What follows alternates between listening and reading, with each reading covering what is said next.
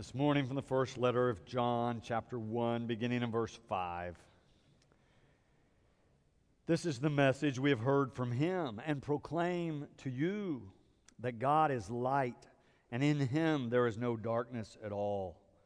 If we say that we have fellowship with him while we are walking in darkness, we lie and do not do what is true.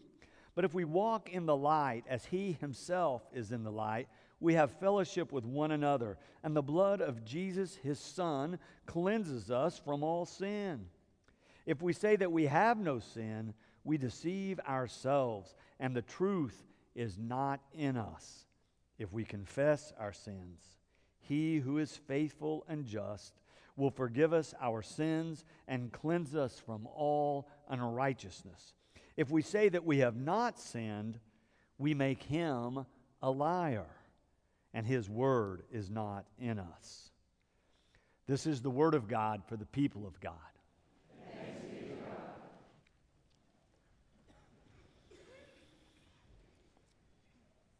So, if I ask all of you all, if someone in this congregation disagrees with you on a point of theology, are you willing to label them a sinner?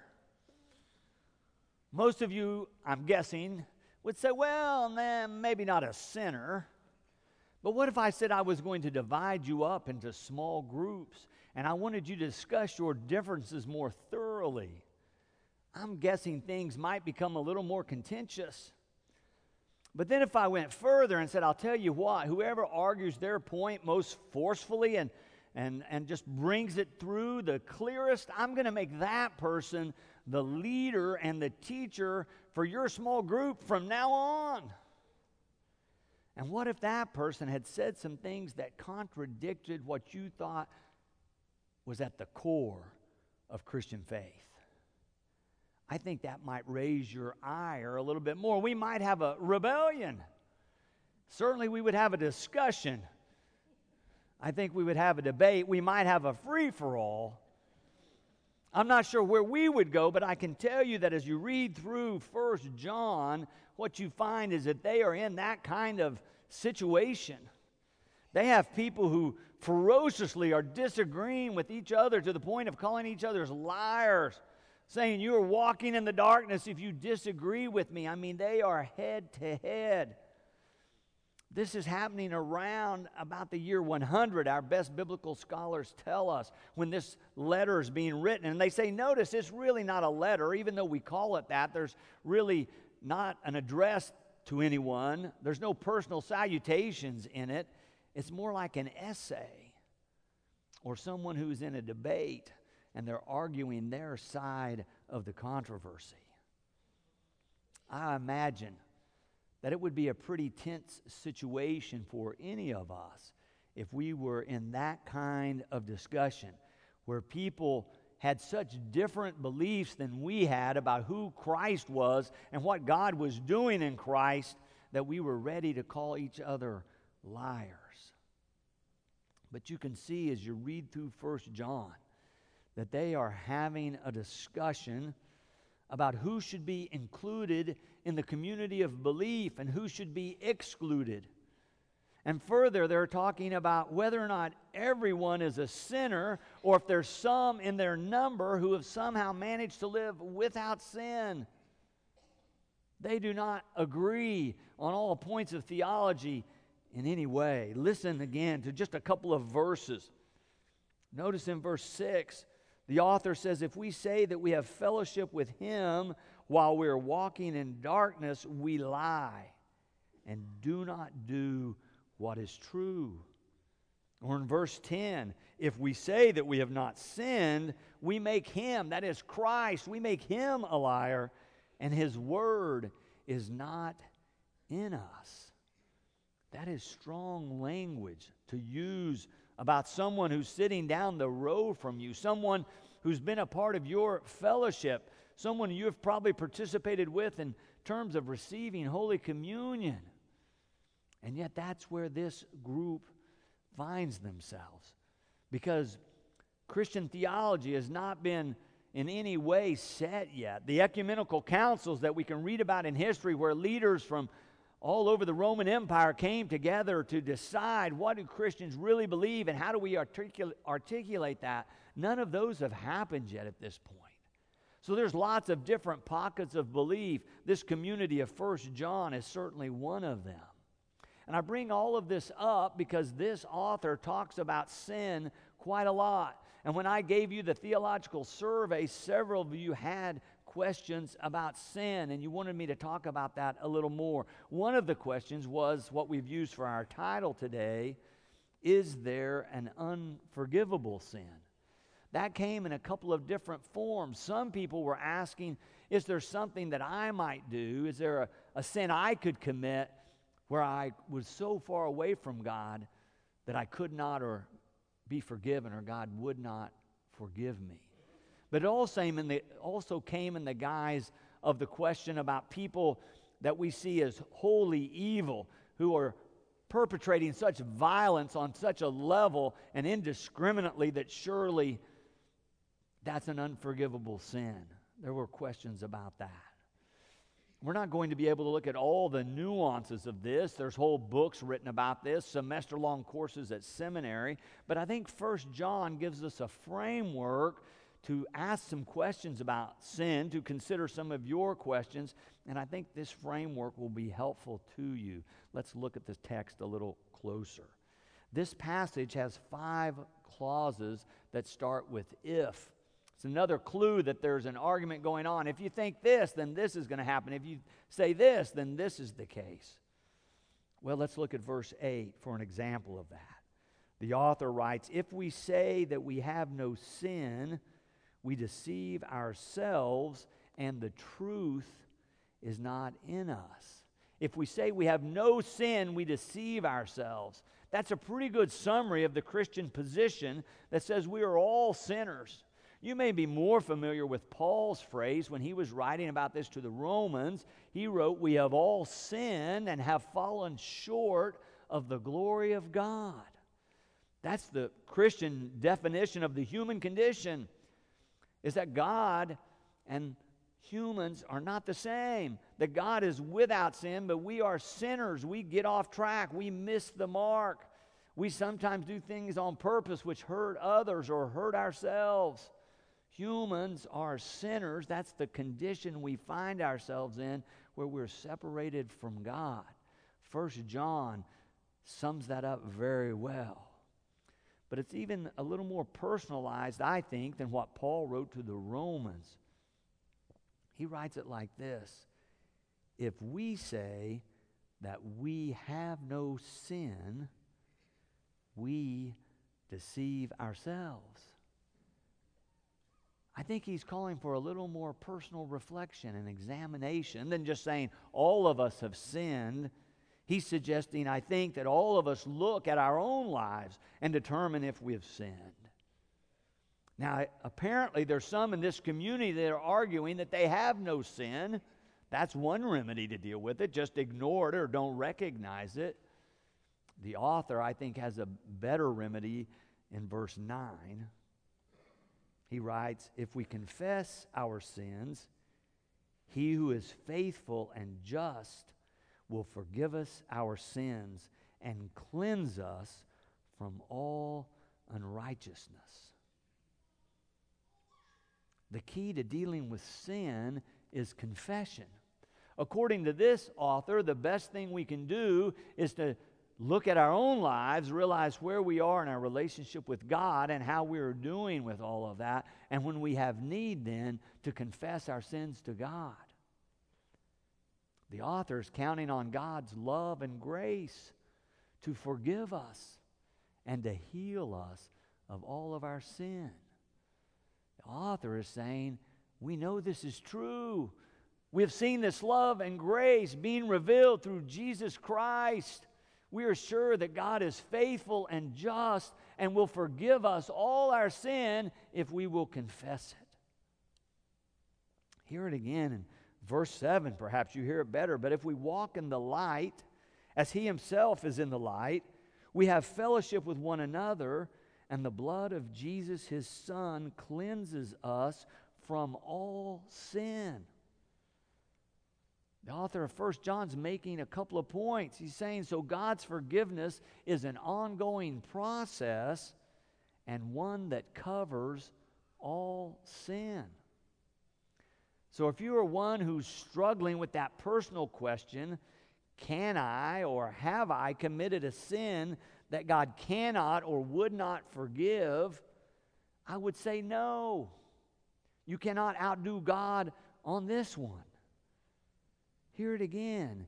If we confess our sins, he who is faithful and just will forgive us our sins and cleanse us from all unrighteousness. But that leaves the other question, and this often happens in theology where theologians want to push it to the extreme. And so there's the question of what about a person who's wholly evil? I mean, one who's perpetrated genocide. You could think of someone like Hitler or a terrorist leader today who captures people and beheads them on TV or rapes young prisoners of war. We think surely God punishes those people. And you can find support for that in the Bible. But I want us to be careful when we begin to limit God and say what God can or cannot do.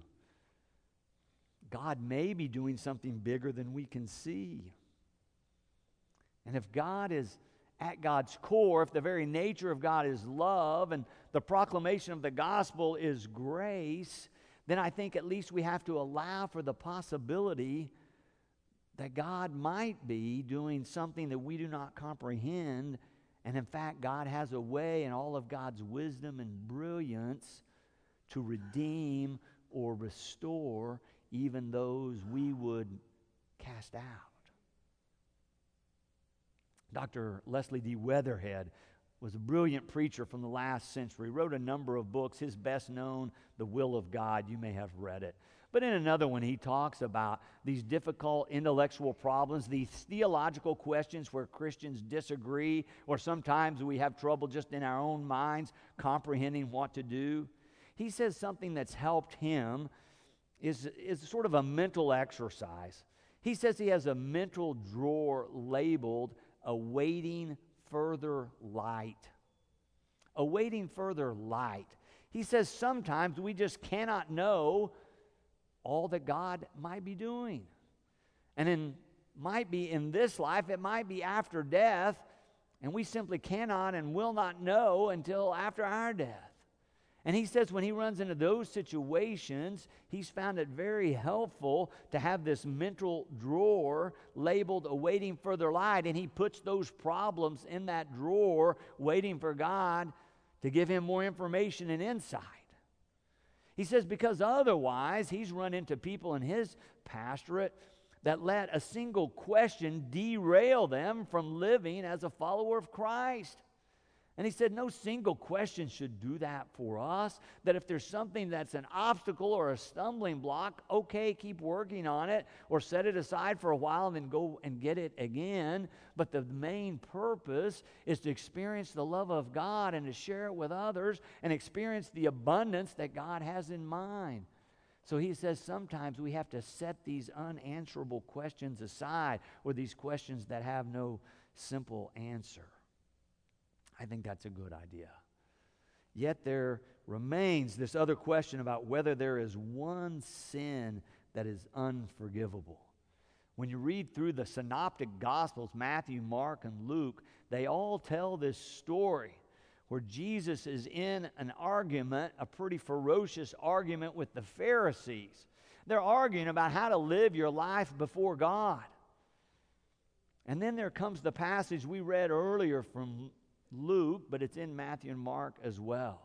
But if you look back just a few paragraphs before where Sarah read for us, what you find is Jesus yelling at the Pharisees. I mean, your Bible is full of exclamation points, and Jesus is saying stuff like, You fool! Woe to you, Pharisees! He is angry, and he is arguing with all that he has about the way that he thinks we should live our lives before God. The Pharisees have a different way, they're arguing about it. but they're all part of the same family, I believe, in Jesus' mind. And then Luke moves on from that ferocious argument and says that Jesus and the disciples are walking through a crowd of thousands, and that Jesus pulls the disciples close and then tells them the passage that Sarah read. And I think what he's saying is that we've got to be careful to differentiate between the Pharisees who I'm arguing with and others who deny that there is a God at all. And that's when we get to the passage that's so troubling to people about an unforgivable sin. It's in chapter 12, if you have your Bible there, chapter 12 of Luke, verse 10. Let me read it to you again. And everyone who speaks a word against the Son of Man will be forgiven. In that context, it would be the Pharisees with whom he's arguing. But then he goes on to say, But whoever blasphemes against the Holy Spirit will not be forgiven. What is unforgivable here is not a wrong action against God or the will of God, but a position of denial which claims there is no God, which says that that's not a possibility, that that's not a part of reality. To blaspheme or to be blasphemous against the Holy Spirit is to deny that there is a Holy Spirit or that there is a God present with us.